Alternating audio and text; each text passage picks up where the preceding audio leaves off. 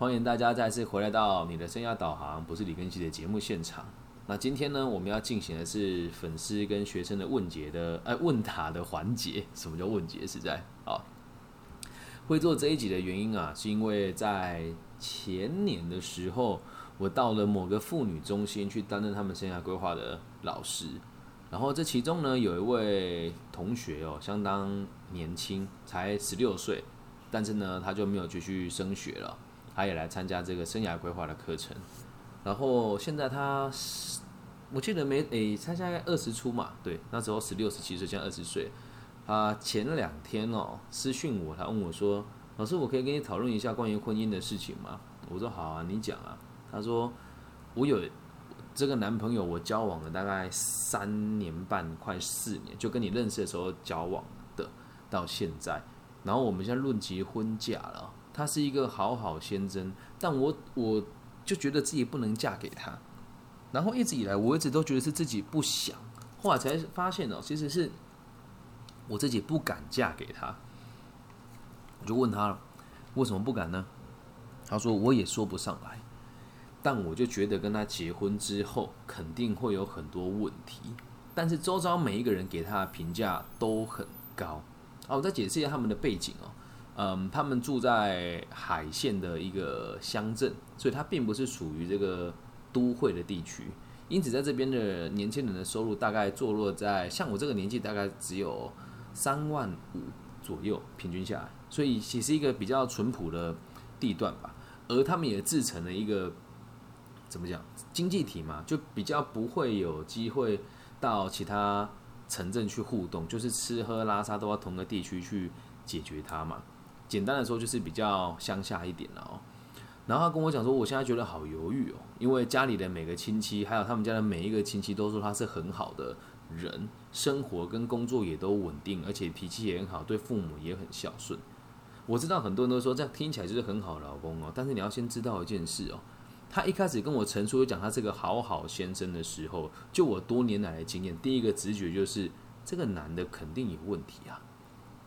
我不是想要诋毁任何一个人哦，任何一个人，只要你到了要承担家庭的年纪，如果你还是一位好好先生，就代表着这个评价有很大的问题。我们现在解释一下，不急，一步一步来啊。这一集是送给他的嘛？那他现在应该也没有在节目现场啊，因为他也很少使用这些平台。待会做完了之后，我会直接邮寄给他。好，这个字哦，有很多种不同的意思。在原本《说文解字》在造字的时候啊，有一种说法是说新生命的到来，一个女孩抱着一个小朋友嘛，女子为好嘛。那也有一说是说女女生子男生一男一女生活在一起，也就是好。所以这个一开始讲的就是所谓的生命的喜悦跟生命的延续这个词哦，好。那后来衍生出来呢，会变成这个原本就是美好的意思。后来会变成这个喜恶之别，比如说我好色啊，就对这东西有喜欢嘛，又或者是程度上的加强，老师你帅，你好帅，懂吧？那在这些词当中，我们现在要理解，那好好先生的意义是什么？没有人会像我那么无聊了去想这件事情嘛？我要特别去查那个字典哦，去查这个好字的意思是什么？简单的说，如果从字面上来说，我们不讲大众的定义了啊。字面上来说，就是一个非常让大家都喜欢的人，让大家都非常喜欢的人。这样讲比较顺一点哦，让大家都非常喜欢的人，那看起来就人畜无害嘛，就大家都喜欢他。但其实哦，如果他真的要做到这一点，会对他周遭的人产生很大的伤害。你要记得，两个人结合的时候，你和他就是一体的了。你和他就是一体的了。以我自己而例为为例子哦，我是一个呃想法异于常人，然后价值观也和别人有很大落差的存在。只要我不谈恋爱，我的心就是平衡的。但如果我谈了恋爱，或是我说我对这个人的这个期待很高的话，我就会希望他能够跟我一样。他说：“哎，这个想法很病态，你怎么可以去要求你爱人跟你一样呢？啊，不然我谈恋爱干嘛？我和他不同，然后每天在那边拉扯，我就饱啦，不需要。哎，那如果今天我的对象是个好好太太的时候，那他就会想要去迎合人家，这时候会连我都拖下水，哎，你就帮他一下或怎么样，大家都是邻居啊，何必呢？妈妈说什么就听，孝顺讲好听叫孝顺，讲难听叫什么妈宝啊。所以，你如果你的对象是这种急于讨好每一个人，或是让每个人都给他很高的评价，基本上一定一定程度上的问题啦。那这个问题并不是说不好还是怎么样，只是让大家理解哦，慈悲心还有跟别人屈服有很大的不同哦。往往会被冠上“好好先生”这个词，不是因为这个人很有慈悲心，而是因为他对每个人的要求都屈服了，而是因为他对每个人的要求都屈服了，才会让人家说他是“好好先生”嘛。那其实，在近代，我们很常论述这个词，让大家觉得好像这样很不好啦，或者是说什么，哎，对人家的这个给予要有底线啊，这个说法也都是不够完备的。那我们用简单的故事分析给大家听哦，用我个人的例子哦，在我刚出社会的时候，我认为我也是一个好好先生，每个人给我的请求跟给给我的请托，我每一样都做好，对，而且都是做到比别人要求还要更好那么一些些，上司。同事，然后这个女朋友、爸爸妈妈，他们要什么我就尽量给啊。我就觉得反正刚出社会我不懂，我就什么都都 OK 嘛。所以当以前我在跑业务的时候，那时候在卖瓷砖，A 前辈跟我说：“你帮我送五个样本到某公司。”B 前辈跟我说：“你不要帮 A 前辈送。”那我怎么办呢？每个人都不能得罪嘛。那我就说：“好好，我知道东西我还是送去。”送去之后回来，B 前面说：“你有没有帮他送？”我说：“哦，你跟我讲说我已经送去，来不及了。我要花很多时间去应对他们每个人对我的需求。然后在女朋友的部分就更有趣了，她想要我怎么样，我就怎么样。大家也都说：‘哎，根西虽然花心一点，你看他对大家事情都很使命必达。’但他最后也就这样跟我离开啊，和我分手了。原本跟我说就我做这个工作很没前途，所以我去卖冰淇淋。卖冰淇淋的时候，他也没有嫌弃我，但我就会知道。”因为他本来在做服务员，后来被调去当办事的这个文员，收入变高那么一点点，他就开始跟我讲说：“啊，你做这个工工作不大好，没什么前途。”我就又为了这件事情修正了自己的生涯的目标，去考取世界最大的前三大会计师事务所，都是为了迎合他嘛。然后去了之后，薪水也没有比他在大集团担任文员高啊，所以他就说他希望我更有发展性，于是我就到了海外去。哎，你会讲哦，老师，你今天讲这个故事都都没有提到这个，他也都是影响我的一部分而已，而当时也都是为了迎合他跟周遭的人的想法，就连我到最后去做业务的时候，也是大家都说我适合，我才去做嘛。所以当我很努力去要去达到每个人的目标之后，我发现我要的是什么，我自己不知道。而通常人家给你的要求都不是真的为你好，人家要求你都是有某种程度上他的私利啊，不然人家要求你干嘛？对吧？人家要求你干嘛？对他一定有一些帮助的。那你看啊，我要求我的学生跟要求我听众有没有目的？乍看之下是没有，但实际上呢，我希望每一个人可以过得更好，更好了之后，你就有可能会回馈给我，或是回馈你周遭的人。我对你也有目的的，理解吧？所以如果你要尽可能的满足的每一个人的时候，他没有不好哦。我认为这出发点是很棒的哦。就像我们之前前面几集有提过，人都是为了追求优越的目标。那什么叫优越？对团体有影响力，能够让人家追随你跟敬仰你，这个叫做优越嘛。可是如果你要做到让每个人都满足的时候，你就会变成无底线的给予。我没有否定这个行为哦，听清楚了。如果你要有能力无底线的给予的话，通常你也都要已经有无底线的物质实力。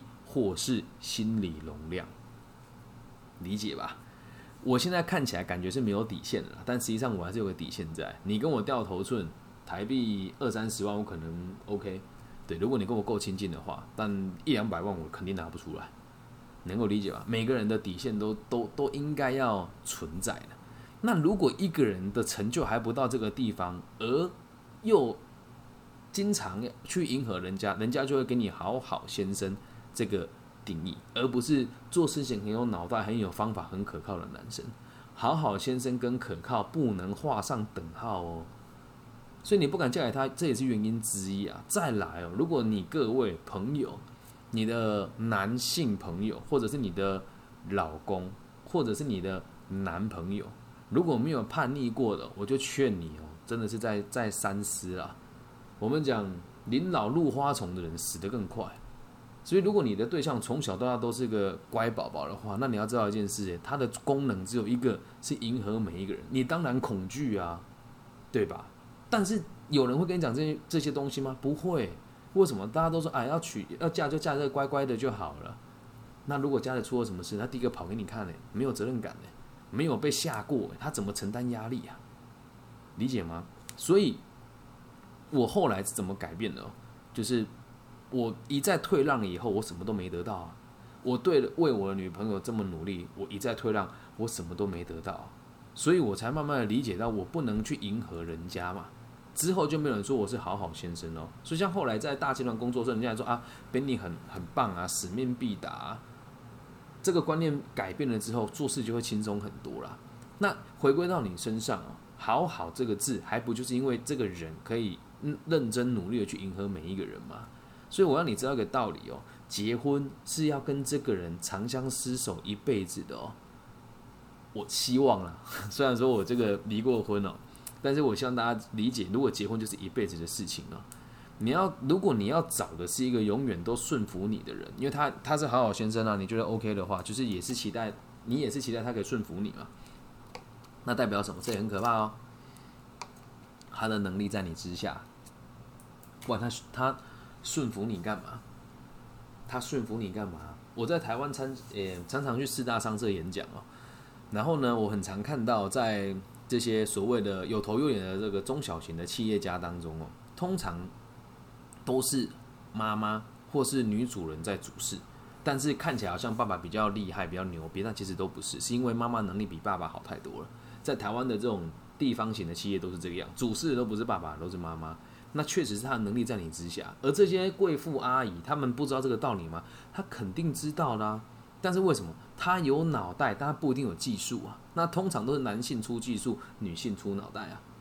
那他在某种程度上能力一定比他好，可是回归到你们两个自己的身上，这个男生的能力表面上是比你好的，因为他在大厂里面担任这个带线的工程师，确实比你优我了。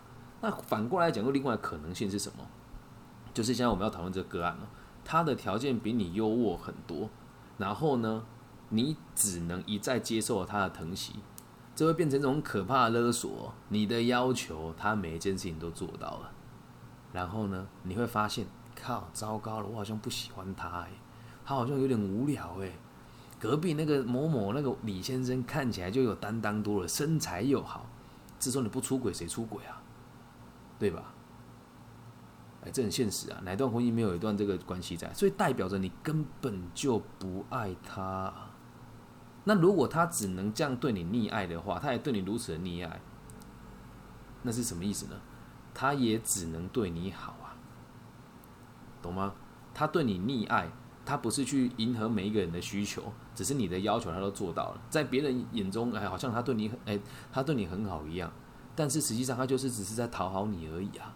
而真正的爱情不能只有讨好这个成分在，谈恋爱绝对没问题的啦。但是爱，你们要生活是一辈子呢，生老病死，哎，啊，每一件事都都都是逆你怎么办？不行啊。所以你要去找到那个可靠的人啊。所以，好好先生跟可靠的人是不能画上等号的，这样能够理解吗？再从脾气上来分析哦，就像你所说的，他是一个很好的人，也都没有什么脾气。我们讲哦，有一种东西叫运而不威啦。如果你每天都这样嘻嘻哈哈，大家都觉得你很棒，人家第一个欺负谁，就绝对是欺负你啦，就绝对是欺负你啦。我记得当时我刚开始开我父亲的车的时候，在家停车都会被别人凶，因为我对每个人都很都很有礼貌。是是是，谢谢谢谢，不好意思，人家当然欺负你啊。后来慢慢的社会历练之后，就发现前面这个空位就在我家门口，凭什么我不能停啊？那我就再也不会像以前这样，是是是是，好好，我都很客气的跟他讲说，哎某某某，不好意思，我现在车回来了，我要停在我们家前面的这个车位，那也请您把车子移回去。他说啊，不行啊，等下有客人要来啊，你你停远一点会怎么样吗？我说那如果是这样的话，下次回来我也停在你们家的门口。你如果可以接受，那我也可以接受啊，懂吧？不要去想，不要去想要去嫁给一个每个人都去都都能够迎合他的人呐，理解吧？很多人看起来没有情绪，像有时候我在跟别人谈，很多人现在的状况是有很多朋友不敢对我发脾气，因为我我确实也有一些。让人家觉得比较凶的地方了哦。但如果完全都没有情绪，它是一件好事。可是呢，压抑自己的情绪跟心无波澜又是另外一回事哦。压抑自己的情绪跟心无波澜又是另外一回事哦。我来跟大家简单一下分析这两个差别哦。嗯，我还记得同样一件事情发生在不同的单位，有一个演讲单位呢邀请了我之后，前呃完全都没跟我联系，到演讲前一天我问他，打去问他，他才跟我讲说，哎，不好意思哦，我们那个某某长官把讲师换人了。啊，忘记跟你说哦，当时我气炸，但我就压抑自己，我说哦，好好，没有关系，我下次的下次我们再合作。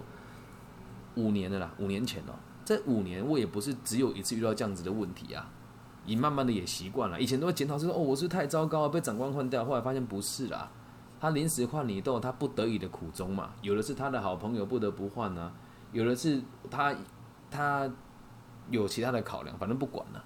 那前两天也发生了一样的事情。我问他我们有没有取消掉，他跟我说取消了。取消了之后，另外老师跑来跟我讲说：“更新，我想要询问你之前跟某某单位合作的逻辑是什么？”我说：“哪个单位？就是这个说取消了的单位，而日期在同一天。”那这一次我真的就是心无波澜了。哦，好，那那我要先确认一下你的讲题是什么。然后事后都跟他完成完之后，他才跟我讲说：“哎，不过你怎么对这个单位这么熟悉呀？”我说：“这个这个活动两三年前全部都是我执行的。”啊，真的不好意思，这样你会不会很不开心？我说不会啊，因为我我认为用不同论点的人角度来出发都是好事啊。况且这个这个工作的难度也不高，而且也是很符合老师您的专业的。我觉得你来处理是一件很棒的事情。我真的完全没有生气。然后事后那个承办单位又打来跟我道歉说，听说那个老师去去找你哦，真的很不好意思。我说不会不会，真的没有，真的不要这么担心。现在就真的是心无波澜啊。你说，如果像有人给我的评价是好好先生，我听了我也不开心啊，我听了我也不开心啊。那你要去思考，你的对象是心无波澜，还是都只是压抑自己呢？搞不好他有很多很不爽的事啊，懂吧？所以也要再提醒你哦。如果啊，真的是每个人对他要求他都能够满足，连你的无理的要求呢，他也都可以满足你的话，就代表他对你没有任何教育的意义。假设他的经济能力很无条、很很好、很好、很优渥的话，那你当然可以让他宠溺你一辈子啊。但你要知道呢，爱情不是这样子耶，不是一个可以满足你的人就该爱他呢，懂吗？哎，也不是依赖，夫妻是一辈子的事哎。用我们频道里面解答爱情很常说的一句话，叫做“真爱是饱满了自己以后再去丰盈别人”，也可以反过来讲啊，丰盈了自己以后再去饱满别人嘛。那如果今天你这个对象在都在满足人家，而没有丰盈自己，他要如何去饱满你呢？他对你说的话会是真话吗？每个人要求他都达到，那你觉得这个这样子的人可靠吗？所以换个角度想哦，你要真的要讲的话，他也只是很体贴而已，很体贴每一个人，这没有不好。但是哦，你要先理解他对别人的好有没有底线。还有他在每一次发生事情的时候，他是真的处变不惊，还是只是在压抑自己？又或者是他没有选择，不停的在屈服于别人的要求呢？这样能够理解吧？所以希望大家把这一集分享给你准备步入婚姻的朋友。人生哦，并不是说永远都是顺顺利利的，然后也有很多波澜的事情会发生。今天如果你的对象是一个好好先生的话，他人生没有太多的历练，他又要拿什么保护你呢？对吧？而你今天主动的询问我说，为什么我不敢嫁？那肯定一定都是这些问题里面其中一环而已啊，理解吧？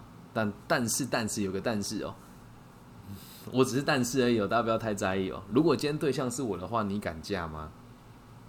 可能也不敢啊。所以这敢不敢完全是取决于你哦。我们讲了这么多，并不是在批评他，是让你知道好好先生的定义是什么，以及你的恐惧来自于什么地方。所以敢不敢决定在于你，对方是谁其实也不重要，理解吧？永远都没有对的人，只有对的爱人的方法。这个道理跟逻辑，如果你懂了的话，你就不会问我说我敢不敢嫁了。所以我还是祝福你们的哦。你敢不敢嫁是你的事情，我分析给你听了嘛。问题在哪里你也知道啦。敢不敢嫁完全都取决于你自己，你也不应该对他有太多的要求啊。但是有一个但是，很多台湾的女性都是因为男性不争气而不敢好好的努力，真的哦。那如果是嗯男女对调过来，假设是女性的能力比你好，那通常男性也都会试着去追上她，很有趣哈。所以敢不敢嫁，只有你自己能够决定。然后这一集也希望可以分享给你现在认为自己是好好先生跟好好小姐的人，为什么你要去屈服每一个人呢？你是真的爱他们吗？你是真的有能力照顾好自己在照顾他吗？其实不是哦。会被人家讲好好先生、好好小姐，都是因为你很害怕自己被别人讨厌，你很害怕别人给你负面的评价，因此你会尽可能的去迎合每一个人，这样能够理解吧？我绝对不会是好好先生，而且在很多地方，我相信蛮多人对我都是有争议性的评论。举一个真实的例子，前几天在一个演讲当中啊。我提到了赌博两个字，但我也特别的去解释了。我说，这个我们现在讲赌博这件事情，我个人也是会赌博的，但是我只在合法的地方赌博，比如说立新游轮跟澳门赌场。好，就这个言论哦，就有有人跟我讲说，他觉得我这样子是在公开的鼓励大家赌博，我要屈服吗？我不会屈服啊！我说，如果你这么认为的话，所有的课程我都有录音档，三个小时都是整整齐齐的，我可以放出来给大家听，放出来让大家理解状况是什么。如果我要为了某一个人的评价来修正我原本要追求的目标，那我这辈子永远都无法坚持做到我想做的事。那你跟你的先生也一样啊，你得看你们想过什么样子的生活啊。如果今天一个家庭两个人都是好好先生跟好好小姐，那 OK 吗？你们两个就可以容忍彼此去为别人付出、为别人牺牲、为别人奉献啊。但如果你跟他价值观不一样呢？你会痛苦到死哎，理解吧？不敢，一定有原因。但是你都已经准备要结婚了，所以只有你自己能够做决定。但如果假设我是你哥哥的话，我现在能会告诉你，这个问题不是你该烦恼的，而是男性该烦恼的。你可以跟他讲你真实的痛苦跟真实的疑虑是什么，你就不会这么害怕。我那时候跟他回答到这边的时候，他的他跟我说什么，你知道吗？他说这就是问题呀，我不敢跟他开口。诶，有趣喽，好好先生呢，你为什么不敢跟他开口呢？他说，因为大家都认为他很疼我，而且也都觉得他对我真的是非常非常的好。现在好像我拒绝他就是伤害他了，你就看这句话逻辑有多大的问题。好像我不顺从他，我就背叛他了；好像我不接受他的求婚，我就伤害他了。没有，换个角度想，这也是某种程度上的情绪勒索。哎，每个人都觉得他很好，每个人都认为你欠他。哎，说真的啊，这样子谈这样子恋爱关系，你谈得下去哦？你谈得下去哦？我们讲疼老婆跟疼伴侣哦，我是疼给别人看的啦。啊，如果你有社交圈，很喜欢在你的那个网络上面放闪，也是一样，疼人家哦，你自己知道就好。让很多人知道你疼对对方，不管他是有意还是无意的，都会让对方有很大的压力啦。如果你是被疼的人哦，你还要去分享说啊，我老公对我多好，买一台 iPhone 几送我的话，那你也是在降低你自己谈判的筹码，并不是说谈恋爱我们不信任彼此哦。而是在恋爱的过程当中也是一样，这个世界不是你只有你跟他两个人呢，还有这个社交圈跟大家都在看着你们呢，这样能够理解吗？那一定有人会问呢，老师啊，我现在对象就是他，那我怎么办？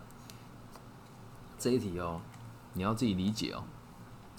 我们在这个行业，虽然我做的是生涯规划，但是很多人来问我问题呢，都会讨论到爱情跟家人哦，那这个是无可厚非的嘛，因为我们工作。不就为了爱人、跟家人还有朋友嘛？你的伴侣是什么样子的人哦？你就记得，那就叫一面镜子。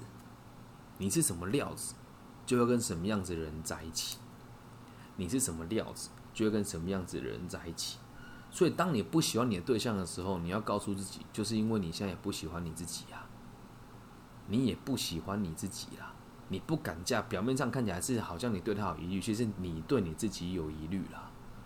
啊，讲真的啦，如果真的已经看清楚这个明白的点，你可能就会跟他分开。分开也没有不好，分开也不代表结束，而是能够用更理性的方式来补足自己想要的东西。再来检视彼此的需求，这样能够理解吧？很多人哦，乐呃爱情长跑好几年，结婚之后发现问题很多，我还宁愿在结婚之前你们多花一点时间沟通啦。但是但是哦，我先讲，我不鼓励大家去参与什么婚婚前咨咨商啊，还有什么什么咨询啊，我自己是觉得没什么必要。因为这种东西就是你一旦依赖了之后，以后什么事都得靠他们处理，我个人是不大推崇了。虽然很多夫妻也都会找我讨论事情，但我我是不收费的，而且我也不会在，我也不会从中作梗。那你要知道，这些人收你的钱，目的是什么？下次继续收你的钱啊，理解吧？所以你们两个得自己好好的谈一谈。然后婚姻跟爱情也不是谈条件，这个谈一谈是能够真的理解你的需求是什么。我离过一次婚呐，然后也曾经下过聘金，被父母反被对方父母反婚过一次。所以，我我现在想起来就觉得也没有什么不好。如果勉强和他们坚持到现在，其实彼此都是痛苦的。别人会说啊，你很有责任感啊，很棒啊，老公很疼你啊。但过得开不开心，其实只有你自己知道。而且会问出这个问题，就代表你已经不爱他了，只是你不敢面对而已啊。为什么？用怯懦的角度，用比较懦弱的角度来讲，是他确实是你的长期饭票啊，他的薪水是你的两倍，对吧？你怎么可能放得下手呢？你怎么可能放得下手呢？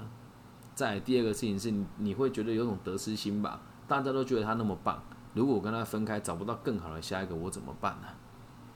连还没有结婚就有这么不对等的关系，那婚后你们要怎么过生活？对吧？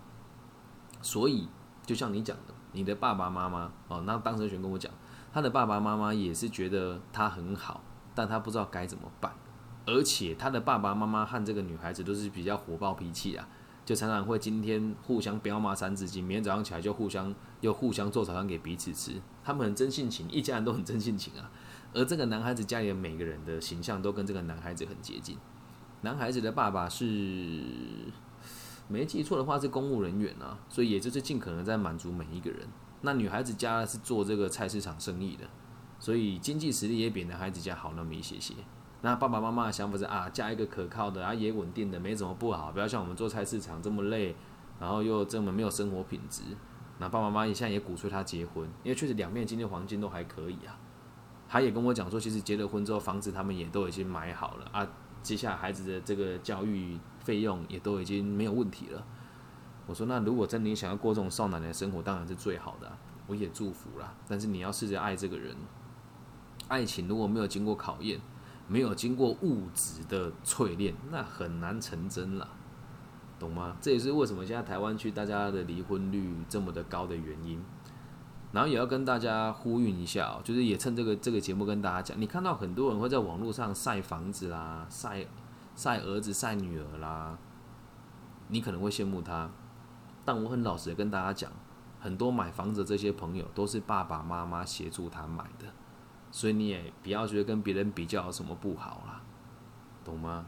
你是什么样子的人，就会过什么样子的生活。有个有钱的爸爸妈妈，你就有能力嫁给好好先生。特别是好好先生的爸爸妈妈，一定也都是有钱人。哼哼，所以没有对跟错，这句话很有道理哈。好好先生的爸爸妈妈通常也都是有钱人，因为他不需要在社会上生存啊，遇到什么篓子都有人能够解决啊，所以看起来就是一副人畜无害的样子。这样能够明白吗？希望能够大家能够透过这一集更理解自己的需求。我们没有说好好先生不好，而是真的你现在会这么问我，代表你跟他有一些小小的问题在。那希望大家呢能够把这一集分享给现在正在犹豫要不要结婚的朋友，然后也可以分享给爸爸妈妈，就你的爸爸是好好先生，然后你觉得妈妈最近好像行为有点怪异，又或者是分享给有外遇状况的朋友，让他去想一想，都会有很多不同的。理解啦。啊，这也很有趣啊！我在录这一集的，诶，在开始录这一集的的之前，没有多久，有一个朋友打来跟我说，他最近外遇了，觉得很难过。我说啊，你外遇还难过？外遇是很嗨的事情，怎么会难过呢？他说，哎，你鼓励我外遇？我说没有，你把话说完。他说，因为跟先生的生活一直都很平淡，然后先生也都是上班下班，然后又很常出差。啊，我现在这外遇对象。是健身教练啊，身材也很好啊，然后他也很直接跟我讲说，他不会破坏我的婚姻啊。老师你怎么看呢？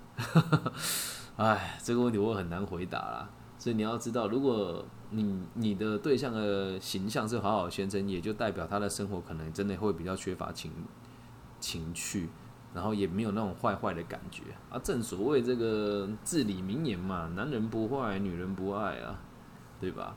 那男人之所以坏，也不是说他真的烧杀掳掠或是伤害女孩子的心啊，就是单纯他的整个形象看起来比较有自己的原则，比较干练啊。你不会看到好好先生穿的西装笔挺，然后梳着油头，然后一脸凶狠吧？不可能啊！就像你现在在看节目的直播，你觉得我看起来像好好先生吗？应该也看得出来我很有原则吧？然后我不允许别人欺负我，欺负你就完蛋了啦。但是我也不是那种仇恨心很强的人，可是再怎么样我都不会是好好先生，理解吗？所以，嗯。大家自己好好想一想吧，这题真的没有正确答案。但是我相信听完这样子的分析之后，你自己会有个更明确的方向的。希望大家都可以找到自己的真爱，也要理解爱就是饱满了自己以后再去丰盈别人。OK，那以上就是这一集全部的内容哦。如果你今天听了之后觉得蛮喜欢的哦，你是大陆的朋友呢，可以在我的网易云频道下面直接留言，我都会回复大家的。那如果你想要私底下找我聊一聊的话，可以加我的微信号，我的微信号是 B 五幺五二零零幺。那如果你是台湾区、马来西亚、巴西的朋友，你可以直接上网 Google 我都找得到。我的名字叫李庚希，木子李，甲乙丙丁戊己庚辛的庚，王羲之的羲。希望大家都可以过得更好。然后呢，也希望大家跟拜托大家可以多多分享跟支持我的频道，因为也确实像刚刚我们前面所提的，你在做就会在意它的成绩嘛。那目前的流量呢，确实也都还没有到非常的大。那我还是会持续用这样子的原则来分享我的这个节目，也希望大家可以多多的按赞、支持、加订阅。那也可以善用这个频道啦。如果你对于生活上有任何的问题跟逻辑，就是一般民众的问答，我也都会做成一集一集放在这个频道里面，或许听一听你就有答案了。那如果你看到其他人有相关的问题，也可以把这个频道分享给他。就这样喽，我爱你们，拜拜。